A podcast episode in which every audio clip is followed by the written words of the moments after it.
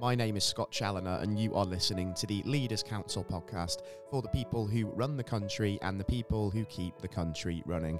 As our regular listeners will, of course, know very well, part of our mission here at the Leaders Council is to bring you a variety of distinct perspectives on leadership. And today, we're joined on the programme by Philip Ainsworth, Director of Ainsworth Jewellers, a 150 year old family business based in Blackburn. And we'll be welcoming Phil back onto the show after he last appeared on the programme in June 2020. Uh, Phil, very warm welcome to yourself, and by all means, thank you for joining us on the show. I mean, it's a real pleasure having you with us. Thank you very much, Scott. No, very much, very much looking forward to it. Yeah, likewise, and uh, it isn't the first time that you joined us on the uh, the program. Uh, the last time, of course, being way back in June 2020, and we were in the thick of the first national lockdown um, at that point. And uh, you told us back then that you know you've been using kind of the time that the business had been closed to kind of come up with new ideas to expand the business. There was a potential sort of satellite store in the offing as well. So, um, my first question, really, for you, Phil, is um, how have these last couple of years fared in that sense uh, for the uh, the business as a whole? Well, as you say, thank you, Scott. Um, as you say, 2020 was the last time we spoke, and we were in the midst of huge uncertainty, not really sort of knowing, um, firstly, when we'd be able to reopen again, uh, but secondly, when, when we did reopen, we'd no idea how, how we were going to sort of fare trading wise. So it was a very concerning time, but, but a very produ- productive time for us um, my, my wife, um, who is a, a, diamond grader and gemologist, um, we got talking and we decided that um, she, she was a consultant and her business had virtually dried up. So we decided that we'd really sort of get together and, and join forces here in, in Blackburn in, in store and really sort of relook at the whole of the business. So rather than just being a, a, sort of a retail jeweler that sort of sits there and waits for customers to come in, be very, very proactive going out there um, putting a lot more sort of detail onto the bone. In other words, sort of doing doing podcasts, doing sort of uh, Zoom calls with with customers, mm. and really sort of making sure that customers understood jewellery. Um, so she, we joined forces. Helen, Helen, and myself joined forces within the business, and we've had a phenomenal two years. Um, this this last twelve months has been phenomenal, both business wise, um, but also sort of productivity wise and dreams wise, we've we've come up with so many different thoughts, ideas, solutions to put into the business, and uh, yeah, we, are very much looking forward to a, a very exciting future.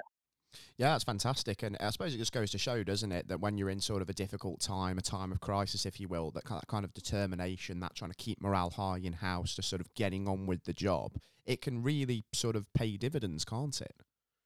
Absolutely. You, you, can either sink or swim, really, can't you? You know, you can either get very depressed and, and sort of just panic and worry, or you can try and make the most of every situation that, that presents itself to you.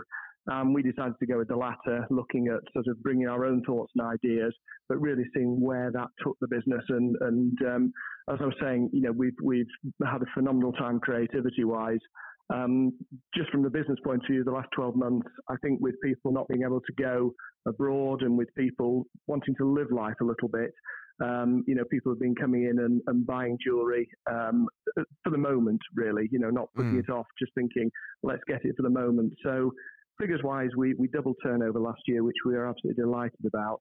Um, in very difficult times, um, the margins weren't always there through through various different sort of things that have happened um, in the last year. Um, but also, then it was a case of sitting down seeing where we wanted the business to go and um, I'm sure we'll talk about it, but some exciting thoughts and ideas for the future. Yeah, fantastic. Um, we will, of course, talk about what's in the uh, the pipeline uh, for the next year and beyond a little bit later on in the uh, the program. Um, just sort of backtracking again a little bit. Uh, what I wanted to kind of like get an idea of is that you say obviously people really wanted to come out and kind of like spend in the moment and enjoy life a bit as restrictions were lifting. So um, Did you find that maybe that little bit of hesitancy initially when restrictions were being lifted, people might not necessarily want to kind of go out and engage and were maybe just waiting for a little bit of time before COVID passed a little bit? Did you not find that that was, was really that, affecting you? Yeah, there was certainly that little bit of time where people were hesitant. Mm. Um, but what we what we did is we we, um, we, we never had a lock on the door before. We we pushed the appointment based system in so we could restrict the numbers or, or keep the numbers sort of manageable within the store. We have um, we're lucky to have a fairly big store, so we could sort of section off various different areas, so you know people weren't coming into contact with each other. Um, and rather than it sort of being, um, as I say, we went to appointments. So rather than people just being able to walk in off the street for the first few months, it was it was appointment only. So the numbers we, we managed to sort, and I think you know with promoting that, um, that actually resonated with the public, and, and they started coming back to us because we had the, the opportunities to divide the store. So we benefited from that, um, and we also did a huge amount of promotion uh, through social media. What we found is that I think people during lockdown had done lots of spring cleaning, and mm. jewelry was no exception to that. So um, we had a huge amount of jewelry coming in from a bespoke point of view. You know, people bringing in what we call Granny's jewelry box, um, where they brought in just all this jewelry which they'd never worn. Um, it's actually um, the National Association of Jewelers have done a survey, and about 70% of jewelry um, in people's jewelry boxes isn't worn. And I think people during lockdown had seen that and brought pieces in, and then we redesigned or, or remade them or re, um, made them into, into pieces of jewelry they would wear. So, sort of rather than having a lot of jewelry in their box, people were sort of cutting down and maybe having two or three items, but they would definitely be wearing them. So we did a huge amount through through the bespoke work, um, but also we we very much promoted and worked on sort of memorial jewellery. Mm. Sadly, you know, a lot of people had, had had sort of you know very difficult times during COVID and lost loved ones, and we found that people wanted to to recognise that loved one in some sort of way or another. Um, so we worked with customers to uh, to sort of make a piece of jewellery or to, to sort of engrave on a piece of jewellery so that they could remember the loved one. So actually, from from that point of view, um, we we worked and sat down with the customers. We created areas where customers could sit and we could talk through their stories and and talk through their their thoughts and ideas as to what they wanted doing. Yeah, and it, it's a fitting tribute, isn't it? Because we can't understate the uh, the tragedy of COVID, but it just shows that from every crisis there is an opportunity. And I suppose when you offer that opportunity out, underpinned by that, you know, consideration for you know their health and safety as you're sitting down and talking to them, I suppose that kind of double pronged approach really resonated well, and that's kind of paved the way for that kind of success that you've had.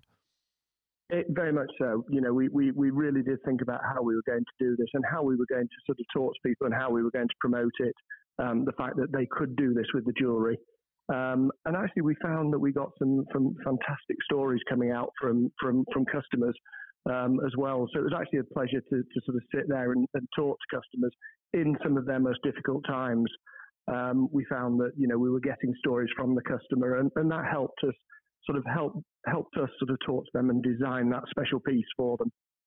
Yeah, and that's absolutely fantastic. And um, I suppose, um, given you know the the times that we're currently in now, we've kind of come out of COVID, social restrictions are gone, and it's sort of less of an immediate and present danger. But we have kind of been catapulted into another major global issue with the cost of living crisis and rising prices. Um, is that a particular cause for concern for you at this point in time, given that consumer spending power is obviously being hampered in that way? It, it's a huge um, challenge and a huge worry going forward. Um, you know, I, I, don't think really sort of any of us understand where this could lead to, which I think is even more worrying. Um, but the fact, you know, we're already seeing people sort of starting to talk about the cost of living crisis when they come in. You know, sort of how much their, their fuel bills have gone up and, and food bills have gone up. Um, so, sort of from a retailer, uh, um, hoping that customers come in and spend in store, of course, it's a huge concern to us. Um, the other thing we have seen is that, um, and again, probably a bit through COVID, is people have been going through and, and sort of selling a huge amount of gold, and we've mm. seen a real increase in that in the last year of people raising money through through selling items that they didn't wear or you know broken pieces of, of jewelry. So it's a time of, of crisis, a time of difficulty for people. We always see the sort of the selling of gold, and we're starting to see that sort of jump quite considerably again. So again, it's it's a worrying time as we start to go forward. And like all retailers, you know, the back end of the year is the is the key part to, to the world of retail. Um, and it's the time when I think we're going to start seeing the challenges most. You know, when people mm. start putting their um, their their uh, electric uh, their gas back on or their heating back on. Um, I think that's the time when we're going to really see it see it bite and and um, and see the the, uh, the, the the the footfall sort of dropping and maybe even the consumer spend dropping in, in things like jewellery. Um, but we have to just keep sort of positive and we have mm. to keep sort of promoting the fact that we're doing things slightly differently. And, you know, customers can come in and, and talk to us about things. And I think that's the way forward in, in this situation. Yeah, and I suppose like it's again kind of harnessing the lessons from COVID, isn't it? To kind of keep morale high during times of difficulty where you know there's a challenge ahead. And I suppose obviously we've seen a lot of market shock already, but um, obviously the news coming out of the uh, the South China Sea this week isn't going to really encourage um, any sort of real uplift in mood, I suppose, uh, because that's obviously probably going to have an impact at some point as well. Uh, but it is just about kind of keeping positive, keeping on with the day to day, isn't it? And just moving forward, being innovative and being agile That's really what all you can do. Absolutely. I mean, um, from particularly from the jewelry trade, you know, we've we've seen in the last year 30% of all diamonds come out of Russia, um, and they they've started, you know, that pipeline has started to dry up. So we've had to be sort of more imaginative to sort of mm. work out where we we sort of can get our diamonds from, um, and then promote sort of the different parts of the world that diamonds come from. So you know, we've already seen that. But yes, the the news today, certainly of the South China Sea and what's happening down there um, that's another huge concern, which, you know, the more sort of harder news that, that people see on the, uh, the television or on the radio or, or listen to um, daily just puts doubts in people's minds, which doesn't help sort of from the other side, really. It certainly doesn't. Um, and um, like I say, but with every single crisis where one door closes, another one opens, of course, and you're looking at new opportunities as well with everything that's going on with Russia at the moment. And that's going to surely open sort of new pathways for you. So looking into kind of the uh, the near future, uh, Phil, just before we kind of wrap up on the program today, you said yep. there's some exciting stuff in the pipeline. You're saying you're remaining positive. So what, um, without obviously giving too much away, are some of the big plans that you've got for this upcoming year as we try to, you know, navigate this latest uh, little choppy uh, body of water we find ourselves on?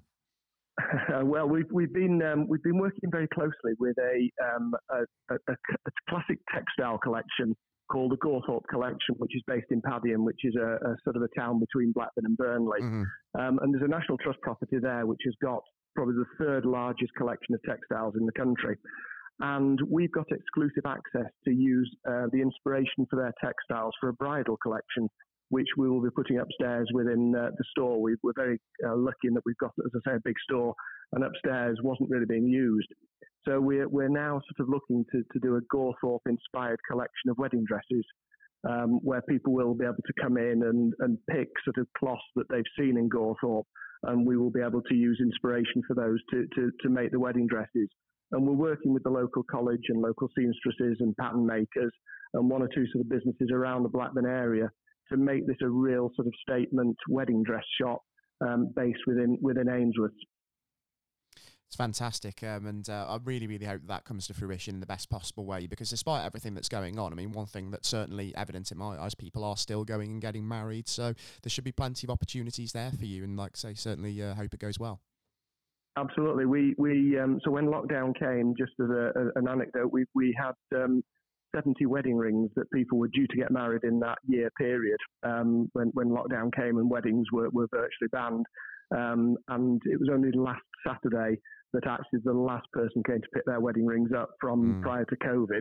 Um, and they've managed to rearrange their wedding. So um, yeah, we, we, we certainly um, we have seen a, a, huge amount of weddings and wedding rings being sold this year.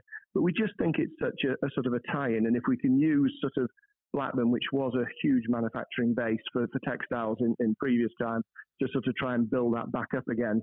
Um, you know, we're trying to work with all the various different councils and colleges and, and people to try and really get this to be a, a sort of a destination um, for for sort of wedding dresses and, mm. and maybe even redesigning wedding dresses or or going into bespoke fashion. So, um, no, we're hugely excited that that that, that, that will bolt on to uh, the, the 150 year um, history of Ainsworth and bring us into a new chapter and a new future, hopefully.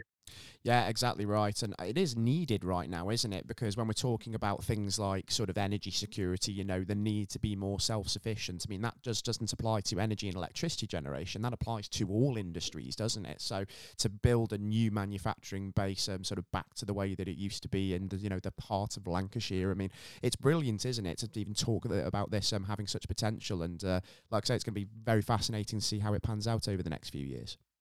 Yeah, no, we're we're hugely excited about it, and um, we, we, seem to be gathering traction with it and, and gathering support from uh, from from a lot of people around. So uh, no, we'd be delighted to come back on and uh, and tell you how it's going in, in maybe a couple of years' time. Yeah, fantastic. I'd, I'd certainly love to, to, the opportunity to catch up, uh, Phil, them and have you back on the show for a third time. It's been brilliant, sort of catching up and just assessing how the last couple of years have been and sort of what you're doing to address the current challenges. Always seems to be out of the frying pan and into the fire at the moment, doesn't it? But hopefully we do start to see a little bit of respite um, soon in the near future. Um, but until then, Phil, say, yeah. Yeah. I was yeah. going to say, I've been in retail 30 years, and there's there's always something around the corner, or there's always something happening. But uh, it, it's how you it's how you work to make those challenges work for you is the, is the real sort of way that you've got to look into the future. That's the thing, isn't it? There's always some kind of kicking around the corner, isn't there? But we just don't know how big the corner is, I suppose. So there's always a setback, yep. but of course, it's about responding as positively to that as possible. And um, until, Absolutely. yeah, until of course we can catch up on um, uh, this in the future and how things are going, Phil. It's been amazing having you on the uh, the program again. And uh, by all means, do take care and stay safe with all that's uh, still going on in the world as well thank you for inviting me, Scott, and it's, uh, it's been a pleasure. Um, it certainly was a pleasure welcoming Phil Ainsworth, director of Ainsworth Jewelers, back onto the uh, the program today on the year that is the business's 150th anniversary, I believe. Absolutely fantastic milestone. Um, and if you are tuning into the program today and you are a business owner yourself or the head of an organisation which you feel has its own story to share with us here at the Leaders Council, then by all means we also want to hear from you. So why not also apply to be on the program via leaderscouncil.co.uk forward apply. Until next time, you've been tuning in to the Leaders Council podcast with your host Scott Challoner and guest Philip Ainsworth today. Please do take care all and goodbye.